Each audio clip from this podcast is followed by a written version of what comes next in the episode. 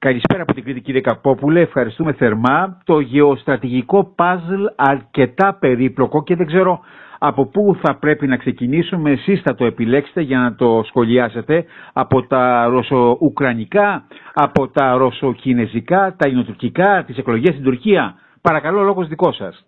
Καλησπέρα από την Αθήνα. Ε, να ξεκινήσουμε από μια γενικότερη, να δούμε τη μεγάλη εικόνα λίγο. Βεβαίως. Ποια είναι η μεγάλη εικόνα και τι εννοούσε ο Κινέζος ηγέτης την ώρα που αποχαιρετούσε τον Πούτιν και του έλεγε ότι θα ζήσουμε μια αλλαγή που δεν έχει υπάρξει άλλη εδώ και 100 χρόνια και είμαστε, εργαζόμαστε για αυτή την αλλαγή.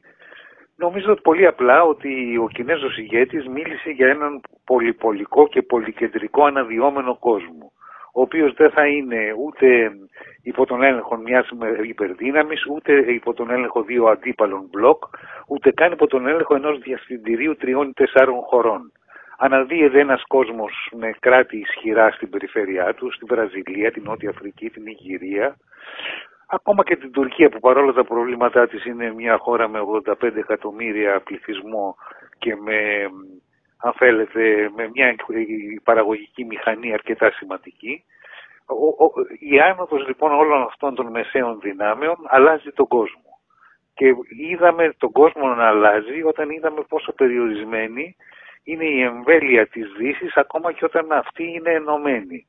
Μιλάω για το θέμα των κυρώσεων και την απομόνωση της Ρωσίας. Ε, βλέπετε ότι είναι κάτι που αφορά τη Δύση. Δεν αφορά όμως την Ινδία, δεν αφορά την Κίνα, δεν αφορά ένα σωρό άλλες χώρες του, του κόσμου. Άρα η μεγάλη αλλαγή που ζούμε είναι η ανάδυση του μετααμερικανικού κόσμου όπως τον έχει αποκαλέσει ένας Αμερικανός δημοσιογράφος που έγραψε ένα σχετικό βιβλίο με αυτόν τον τίτλο πριν από 12-13 χρόνια. Είναι η Δύση και η άνοδος των άλλων. Ε, είναι φανερό ότι η Ρωσία και η Κίνα ποντάρουν στους άλλους. Τώρα... το, βλέπουμε, το βλέπουμε, βλέπουμε προσέγγιση της Ρωσίας με τη Σαουδική Αραβία και μεσολάβηση της Κίνας ανάμεσα στο Ιράν και στη Σαουδική Αραβία για να αποκαταστήσουν οι προαιώνιοι εχθροί σχέσεις μεταξύ τους.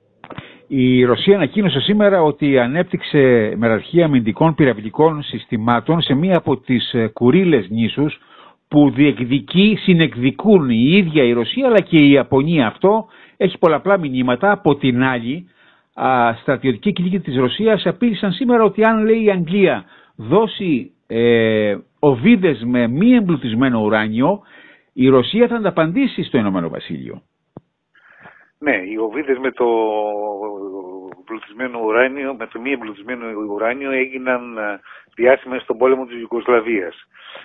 Καταφέρουν τέτοια χτυπήματα που κάνουν τη, θωράκιση ενός άρματος μάχης να κόβεται σαν βούτυρο. Για να καταλάβουμε γιατί Έτσι. Ε, προφανώς ε, στέλνει μηνύματα η Ρωσία.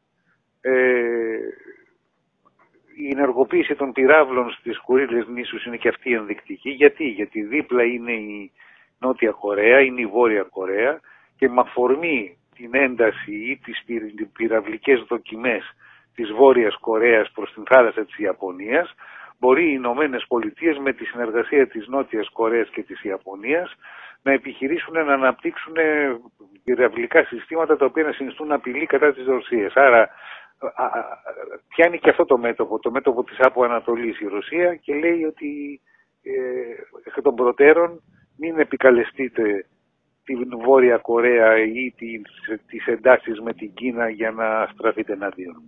Θυμάμαι πάντως και η προσέγγιση σας είναι άρτια. Μας είχατε πει πρόσφατα σε μία άλλη συζήτησή μας ότι το γεωστρατηγικό παιχνίδι μεταφέρεται και στον Ειρηνικό ωκεανό πλέον. Βέβαια.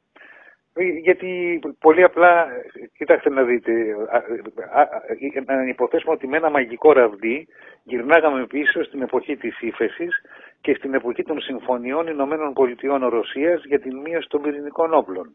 Την Κίνα να την συμπεριλάβουμε σε αυτή τη στιγμή. Είναι δυνατόν να υπάρξει επιστροφή στη δυναμική του αφοπλισμού χωρίς τη συμμετοχή της Κίνας. Είναι δυνατόν η Κίνα να μπει στο παιχνίδι του ελέγχου των πυρηνικών όπλων πριν αποκτήσει αξιόλογο οπλοστάσιο. Για να καταλάβουν οι ακροατές μας τι εννοούμε, το 90% των πυρηνικών κεφαλών ανήκει στη Ρωσία και στις Ηνωμένες Πολιτείες.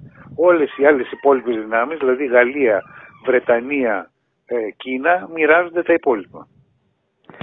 Θέλω λίγο το σχολιασμό σας στα ελληνοτουρκικά. Διάγομαι νηνεμία, ήρεμα νερά. Τι συμβαίνει ακριβώς; Το, το σίγουρο είναι ότι και οι δύο πλευρές θέλουν ε, ήσυχα νερά μέχρι να γίνουν οι εκλογές και στην Ελλάδα και στην Τουρκία. Αυτό είναι το πρώτο συμπέρασμα που μπορώ να βγάλω. Έχουμε όμως από τον Ερντογάν και μία έτσι περίεργη θα έλεγα ερωτηματική αλλαγή στάσης. Ε, άναψε το πράσινο φως για τη Φιλανδία να μπει στο ΝΑΤΟ. Ε, με την Ελλάδα κάνει αυτό το, το συγκεκριμένο, α, το πω, υποχώρηση, ήρεμα νερά μέχρι τις εκλογές. Ε, φοβάται το Κιλιτζάρογλου ότι τελικά θα χάσει τις εκλογές και προσπαθεί να κάνει τα πάντα για να έχει ε, συμμαχίες με αυτούς που είχε τα τελευταίο διάστημα ένταση σχέση και αναφέρομαι με το Ισραήλ, αναφέρομαι με την Αίγυπτο, με την Ελλάδα κλπ. Κάτι προσπαθεί να επιχειρήσει. Ο Ερντογάν είναι αντιφατικός εκ των πραγμάτων γιατί ναι. κινδυνεύει να αυτοαναιρεθεί. Τι θέλω να πω με αυτό.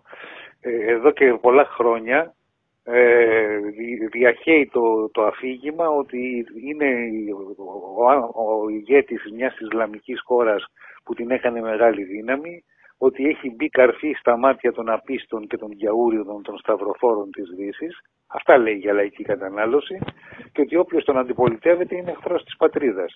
Τώρα πώς θα συνδυάσει αυτή την επιθετική εθνοϊσλαμική ρητορική με την ε, μεταμόρφωσή του σε ήρεμη δύναμη ε, που κλείνει το μάτι προς τους ε, δυτικούς, προς τους Αμερικανούς, προς τους Ευρωπαίους, προς την Ελλάδα ακόμα αλλά και στις χώρες της Μέσης Ανατολής και λέει ότι εγώ είμαι πιο, πιο σταθερή αναφορά από ότι η ετερόκλητη συμμαχία του Κιλιτζάρογλου, ότι είμαι πιο υπεύθυνο συνομιλητής γιατί έχω την απόλυτη εξουσία ενώ οι αντίπαλοι μου θέλουν να, να καταστρέψουν το προεδρικό σύστημα και να γυρίσουμε πίσω στις κυβερνήσεις συνασπισμού ε, θα έχει αυτό το κίνδυνο.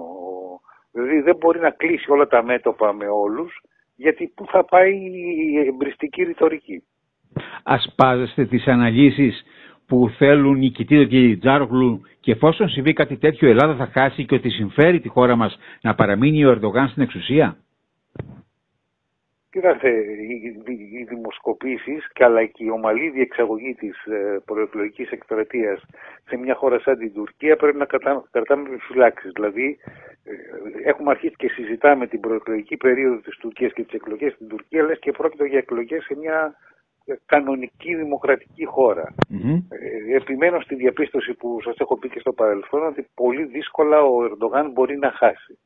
Δεν μπορεί να διαχειριστεί μια ήττα την επόμενη της ήττας θα τον, αν σήμερα παραδείγματος χάρη είμαστε όλοι σε κατάσταση συναγερμού μήπως συλληφθεί ο Τραμπ στις Ηνωμένες Πολιτείες, ξέρετε το, έχει πει ο ίδιος ότι τρίτη τετάρτη μπορεί να με συλλάβουν. Βεβαίως, ναι. Λοιπόν, ε, ε, ο Ερντογάν θα υποστεί ομοβροντία κυρώσεων από την πρώτη μέρα που θα βρεθεί εκτός εξουσίας.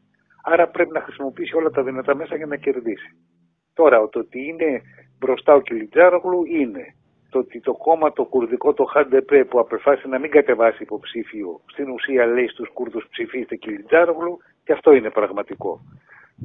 Το ότι όμως ο Ερντογάν είναι ο άνθρωπος των εκπλήξεων και το, όταν τον βλέπεις να τρέχει με φόρα να πέσει σε ένα δίχο την τελευταία στιγμή στρίβει και αποφεύγει τη σύγκρουση και αυτό το έχουμε δει. Έτσι.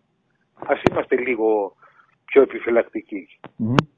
Ε, στο ενεργειακό πάζλ όπου εμπλέκονται Ελλάδα, Τουρκία, Κύπρος, Αίγυπτος, Ισραήλ, ακόμα και η Λιβύη. Πώς βλέπετε να πηγαίνουν τα πράγματα; Εδώ είναι, αυτό το σχήμα είναι περίεργο. Ναι. Το, το, σχήμα αυτό ξεκίνησε ε, με τον East Med, όταν θέλουν οι Αμερικανοί και οι Ισραηλοί να πιέσουν την Τουρκία. Ήταν φανερό σε όλους ότι η κατασκευή ενός αγωγού υποθαλάσσιου από την Ανατολική Μεσόγειο μέσα στην Ελλάδα και την Ιταλία με αστρονομικό κόστος ήταν εξωπραγματική, αλλά είχε πολιτικό νόημα. Δηλαδή ήταν ένα μήνυμα προς την Τουρκία ότι μη συνεχίζει τις μαξιμαλιστικές του διεκδικήσεις, μην βρεθείς απομονωμένη. Τώρα που οι Αμερικανοί ζητούν την ενεργειακή συνεργασία των χωρών της Ανατολικής Μεσογείου, κατά τη γνώμη μου είναι ένα προθύστερο σχήμα. Γιατί είναι δυνατόν να υπάρξει ενεργειακή συνεργασία αν δεν λυθεί το Κυπριακό, αν δεν λυθεί το Παλαιστινιακό, αν δεν υπάρχει ευρύτερη πολιτική σταθεροποίηση στη Μέση Ανατολή. Δεν, δεν το νομίζω. Οι Αμερικανοί πιστεύουν το ανάποδο, ότι η ενεργειακή συνεργασία θα οδηγήσει στην επίλυση των πολιτικών προβλημάτων. Ε, νομίζω ότι το σχήμα είναι προθύστερο και ότι υπάρχει περισσότερη πολιτική βούληση παρά τέτοια πολυδιαφημισμένη ενεργειακή επάρκεια. Ε, νομίζω ότι ε, έχουμε δει και στο παρελθόν να κατασκευάζονται αγωγοί για λόγους πολιτικής, ο, ο περίφημος αγωγός Τσεϊχάν Μπακού που δεν έχει πετρέλαιο και δουλεύει στο 25% της μεταφορικής του ικανότητας.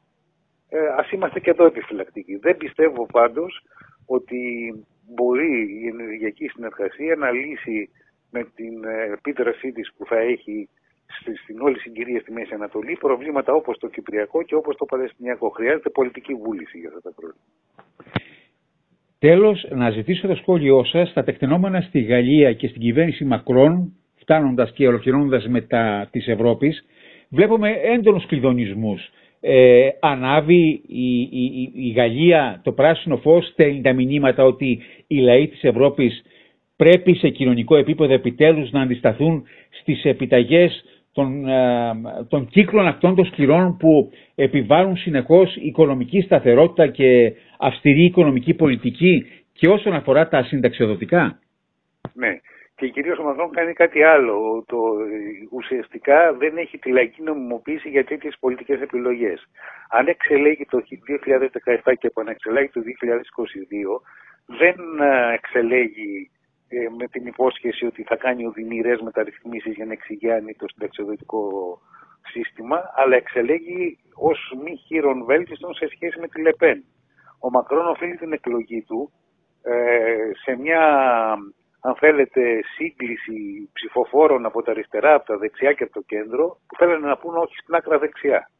Δεν, ε, ενώ δηλαδή έχει εντολή για σύνθεση και για συνένεση, αυτός κάνει διχαστικές επιλογές. Και δεν είναι τα δύο συντάξιμα χρόνια για τα οποία έχει βγει ο λαός της Γαλλίας στους δρόμους, δηλαδή να παίρνει σύνταξη αντί για τα 62 στα 64. Θεωρούν ότι είναι συμβολικό και ότι άμα πέσει αυτό το ταμπού εντός ή εκτός εισαγωγικών, το τι έχει να ακολουθήσει με τα άλλα εργασιακά και εκτιμένα δεν περιγράφεται. Κύριε Καπόπουλε, ευχαριστώ θερμά για την σημαντική αυτή ανάλυση των διεθνών γεγονότων. Και εγώ για την πρόσκληση. Να είστε καλά, ευχαριστώ. Yes.